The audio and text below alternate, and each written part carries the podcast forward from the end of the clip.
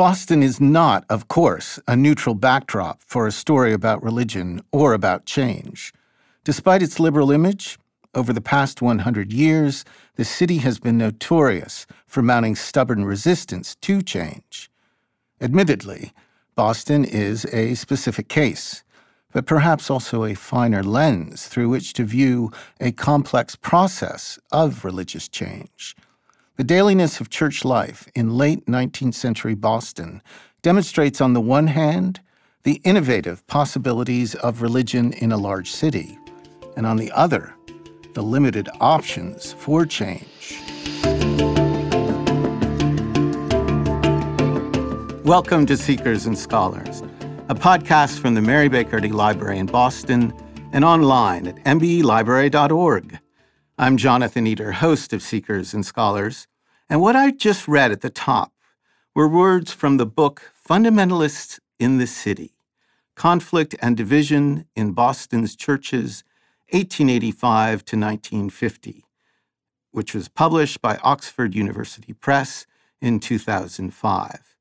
And I am so pleased to have its author, Margaret Bendroth, with me in studio to talk about the religious environment of Boston in the 1870s 1880s and 1890s, with a look at what that would have meant for someone like Mary Baker Eddy, entering into that geographical and mental space, coming into it with a new spiritual message that was both well received and heartily rebuffed. So, welcome, Peggy. Thank you. It's great to have you. So, Peggy, just a little bit about you before we get started. You are executive director of the Congregational Library and Archives in Boston. I mentioned your book, uh, Fundamentalists in the City Conflict and Division in Boston's Churches, 1885 to 1950. But uh, that's not your only work. You have many uh, publications to your name. Uh, and two of the most recent are uh, The Last Puritans, Mainline Protestants and the Power of the Past, which was published in 2015, and The Spiritual Practice of Remembering, and that was published in 2013. It's really wonderful for us to have you here and to have you uh, in Boston. It's, um, it's been wonderful. We've made some visits to your institution, and it's a, a wonderful place and a very deep archive. And so, uh, as an institution that treasures its archive, we have enormous amount of respect and love for what you've done at the Congregational Library and Archives. So, Peggy, I'd like to open up by asking you to give us a sense of what the religious atmosphere of Boston was like in this period of the 1870s, 80s, and 1890s when Christian science was first taking root in Boston. What were the big issues that were circulating in the in the mind and the consciousness and the temperament of the city at that point? It, it just strikes me how parallel it is to today because I, I would name three issues. The first is immigration, mm-hmm. Roman Catholic immigration. Right. So by 1885, 39% of Boston's population was native born. All the rest were first and second generation immigrants, and of course, most of them Irish and being Irish Roman Catholic. So that's not as high a percentage as a lot of other cities of the time, you know, Milwaukee, Chicago, uh, upwards of 90% could have been immigrants or, you know, first or second generation. But in Boston, because, and we'll probably talk about this a lot, it's physically small. Right. Um, the Catholic parishes were some of the most ethnically homogeneous in the nation. They were very visible. Irish Catholics are also in 1880s, 1885 actually, starting to gain visible political power. They elected uh, Hugh O'Brien is the first Irish uh, Catholic mayor, an Irishman of what they called the better sort, mm-hmm. um, but uh, an Irishman n- nonetheless. So immigration was pe- people were concerned about the pace of immigration, whether these people were going to assimilate or whether they take over. Um, the second thing that they worried about was liberals. Mm. Okay, so there was intellectually at that time uh, what they call the new theology. And so this is a whole systematic theology that was actually really centered um, for a time in Andover Seminary, which was up in Andover, Mass, and heavily influential in the city of Boston. Um, this being theologians who wanted to somehow uh, reconcile what they were discovering about the Bible's historicity and uh, about science, and to make Protestant theology kind of more relevant and more uh, to social issues, more ethical. So, of course, there are some very prominent liberals in the city. George Gordon at the Old South Church, uh, Phillips Brooks, I guess you could say, um, at Trinity Church. And so they're in some ways riding high in the mm-hmm. 1880s because this is an era of great cultural institution building the public library, uh, Harvard Medical School, MIT. You know, all these are in Copley Square um, at mm-hmm. the time. So the third group is evangelicals. Right. And I want to just talk about them for a minute because when we use the word today, it's, you know, all kinds of polarizing meanings. It had none of that in the 19th century. It's something similar, but a lot of time, a lot of water has gone over the dam since then. So I just want to kind of talk about who these people were. Of course, evangelicals are native white Protestants to a large degree. There weren't many African Americans in Boston at the time. And they are, I think you could say, starting to feel beleaguered. Mm-hmm. They are in pitched battles with Roman Catholics over who controls the public schools, whether, you know, the Irish immigrants were going to go to public schools or have their own. And then they're also very, I guess you could say, moralistic, concerned about moral issues. And the one issue that I say consumed, and that's probably the wrong word, but it's alcohol. Mm-hmm. Uh, and so, like every city in the late 19th century, immigrants and alcohol and vice and all these things were kind of rolled up together. The evangelicals are also really convinced that drunkenness was the root of most social evils, you know, mm-hmm. domestic violence, poverty, discontent of working people, all those kinds of things. Uh, and, you know, it was a little too much fun sometimes. But uh, so I'll just say one more thing about that. It's not so much that they're seeing drunks in the city or you know feeling like they're losing out on the number of saloons. There's an alliance that's developed politically between and they called it at the time Beacon Hill and the slums, mm-hmm. um, between two groups who really didn't want prohibition of alcohol for different reasons, but they would have been maybe the upper class more mm. liberal, more Brahmin type, and um, Irish Catholics.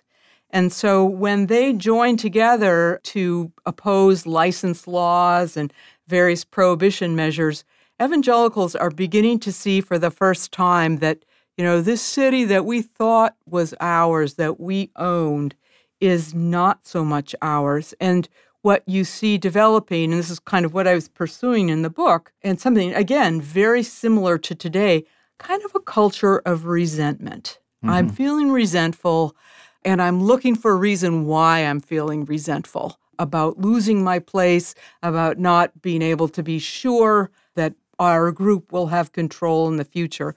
So, a lot of the reaction, I think, to new religions, to Mary Baker Eddy, they're not in a mood where they're saying, uh, well, that's pretty interesting. Let's talk about it. Mm-hmm. Um, they're feeling threatened from different sides. Mm.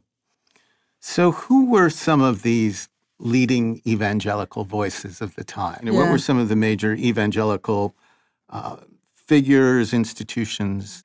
You mean in Boston? In Boston, yeah. yeah. If you think of evangelical churches at this time, I would think three Park Street Church, mm-hmm. um, which was in a little bit of a decline at that time, but if people who know Boston, uh, it's situated at one of the most prominent spots in the city by the Common, uh, and has a you know very visible tall spire. The other is just down the street, on Tremont Street from Park Street, and that's uh, Tremont Temple. Mm-hmm. And that was a very busy place in the late 19th century. It was really the largest indoor space in the city. So this is where wow. all kinds of meetings were held, but it was also a very thriving congregation of immigrants, but immigrants from Canada, the Canadian Maritime. So, you know, they were Baptists, most of them. Mm-hmm. The third would have been A.J. Gordon, the mm-hmm. pastor mm-hmm. of the Clarendon Street uh, Baptist Church. You brought up A.J. Gordon, and this is a figure of some significance in Christian science. History, and specifically in the history of Mary Baker Eddy.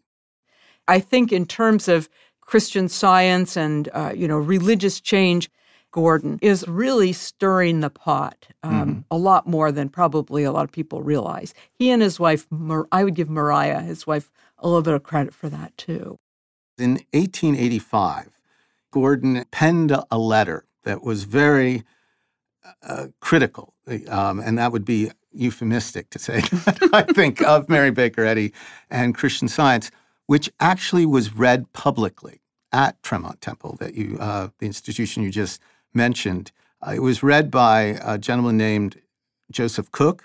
Joseph Cook was a very popular and celebrated, as I understand it, uh, figure at, at that mm-hmm. point. He had a regular lecture series that was very well attended. Uh, it took place on, on Mondays. I'm going to read what A.J. Gordon had to say about uh, Christian Science and Mary Baker Eddy. So this is dated February 23rd, 1885, and it's written to the Reverend Joseph Cook, and it reads the following um, quote, My dear sir, I believe Christian science to be of precisely the same lineage of spiritualism or theosophy, from beneath and not above. Indeed, its similarity to that system of theosophy, which has wrought such mischief on both pagan and Christian minds in India, is very marked. By some occult process, it claims to do marvelous things in the bodies and souls of the patients. This fact, coupled with its professions of exalted holiness and self abnegation, makes it a system calculated to deceive the very elect. But one has only to open the published volumes of its chief lady apostle in this city to find such a creed of pantheism and blasphemy as has been rarely compounded. No personal deity, no personal devil, no personal man, no forgiveness of sin, no such thing as sin to be forgiven, no sacrificial atonement, and no intercessory prayer are articles which will be found expounded at length in its confessions and expositions. And so far as I can learn, its ministry to the bodies and souls of the afflicted has for its end their conversion to this creed. Let Christians beware of the system. Signed, A.J. Gordon. So he, he's not mincing his words. nope. but what would be helpful to know is why is he so concerned about Mary Baker Eddy? The, the religion is gaining adherents at, at this point, but why is it so much within his um, his focus? I think it's pretty clear from this letter uh, and from you know we can talk about this it's too similar to what he is preaching at times. And we need to unpack this a little bit. It's not like he could just point to it and say that's wrong and everybody would get it. Mm-hmm. But let's just talk about Gordon and uh, and his his theology and his teachings and kind of where he stood in the late 19th century. He's an evangelical, but he's a particular type of evangelical of the time very interested, very committed to the idea of personal holiness. Mm-hmm. Now he was he was a Baptist. Uh, you know, Methodists have a, their kind of own set of holiness teachings, uh, a holiness movement. But there were many people, and you can imagine in this beleaguered time, who are really pursuing what they called the higher life, mm. a life free from sin. The, the language they're using, a life free from sin, a spirituality that emphasized self abnegation, emptying yourself, letting God fill you, and also, of course, healing. Gordon wrote books on the ministry of healing. He and you know many others of these holiness kinds of Protestants believed that God still healed people. Mm-hmm. And the question was how is that different from what Christian science is teaching? And if you weren't theologically trained, a lot of the language would have been similar. I think that's what really worried them that people wouldn't be able to tell the difference and that they would lose people to this teaching. It got you further into the weeds of Christian theology that, that many lay people might not have been able to, to negotiate, yeah. if that makes sense. Yeah. And, you know, when you read some of these contemporaries of Gordon, um, Luther Townsend and other people like that, they have to say, you know, I, we've done some research uh, and we can't deny that these people are healed. I mean, they don't want to deny that this is happening Right. um, because it had. Proof is really important, but how do you distinguish that theologically? Well, Mary Baker Eddy, of course, would have to struggle with Christian science being misunderstood or conflated with some of the other Mhm. um, healing systems of the time. But it's interesting to me that she took this letter and this attack so seriously. She um, requested that she have an opportunity to, to respond to it and was given 10 minutes to, to respond at a subsequent meeting of uh, one of uh, Cook's lectures series at Tremont Temple. And she spoke. And then she published a tract and then eventually republished it under the title uh, No and Yes, which is a very specific response to each one of Gordon's attacks in that letter to try and clarify what Christian science is, Mhm. why it's not spiritualism, why it's not theosophy, how these core Christian ideas are still very present and significant and um, and anchors to Christian Mhm. science. So that's something that's very important to her to do. And you know, I'd just be curious your thoughts on why she chose that that road. Her her religion is gaining adherents. There there is this whole sphere that you're talking about of liberal Boston, which is um, much more uh, receptive to her ideas, much more welcoming. But she chooses to go into the lion's den and face her adversary directly. Yeah. I mean, we can, in some ways, this gets us back into thinking about Boston itself. Right. And the passage that you read at the beginning of our conversation, that this is, in some ways, you think of, oh, Boston's so liberal and they had theosophists and spiritualists and, you know, all those uh, new theology at Andover and Harvard and, and so sophisticated. That's true. But this is also, as we said before, a small city, a lot of contested territory. Um, it- there's a very kind of a tight, crowded feel to religion, and you know the significance of respectability. This is hard to be a religious innovator here, surprisingly, somewhat. There's just not a lot of room. You have to walk a very careful line, I think, and you could easily, you know, just be kind of thrown out. Oh, they're just with that crowd. Mhm. She had to address, you know, these these are gatekeepers to um, respectability in some Mhm. ways, um, and you know, just being acknowledged in some ways. You you can't ignore them. You you can't go around them. I think you really have to address this. A biographer of Mary Baker Eddy, Gillian Gill, really places this this incident where Mary Baker Eddy goes to Tremont Temple and and speaks to this as a very significant turning point for the Christian Science movement. That you know, although the crowd at Tremont Temple was not supportive, it was uh, sometimes described as a hostile crowd. At least they were not sympathetic to her.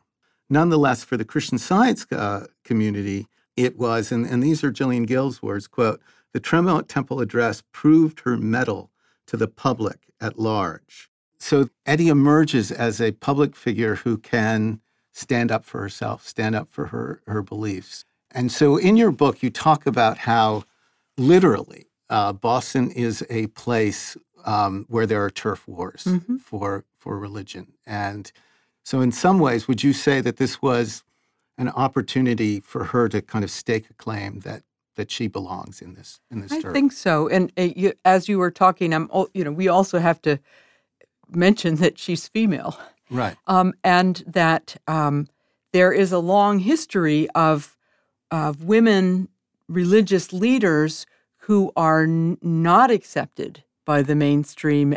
So, for a woman, it's even more important, I think, to establish respectability. If she had been a man, I think it, it may have been easier for her to just go and create her own following and do her own thing. But she's, again, walking another fine line of gender uh, in the late 19th century, which is another controversial subject yeah. uh, for people at the time.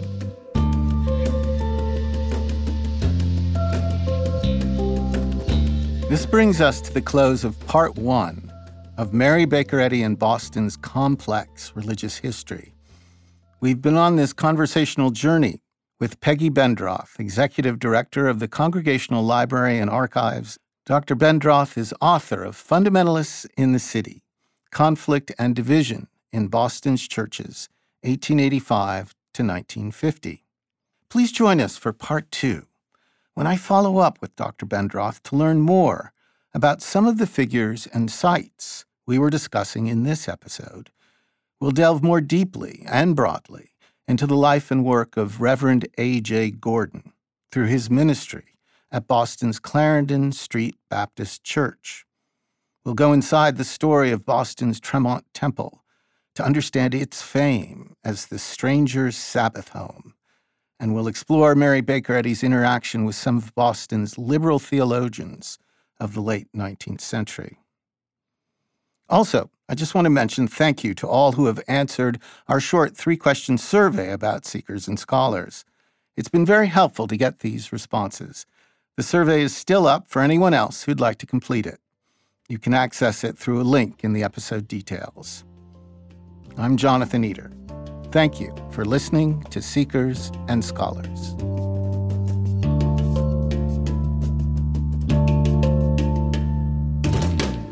This podcast is produced by the Mary Baker Eddy Library. Copyright 2019.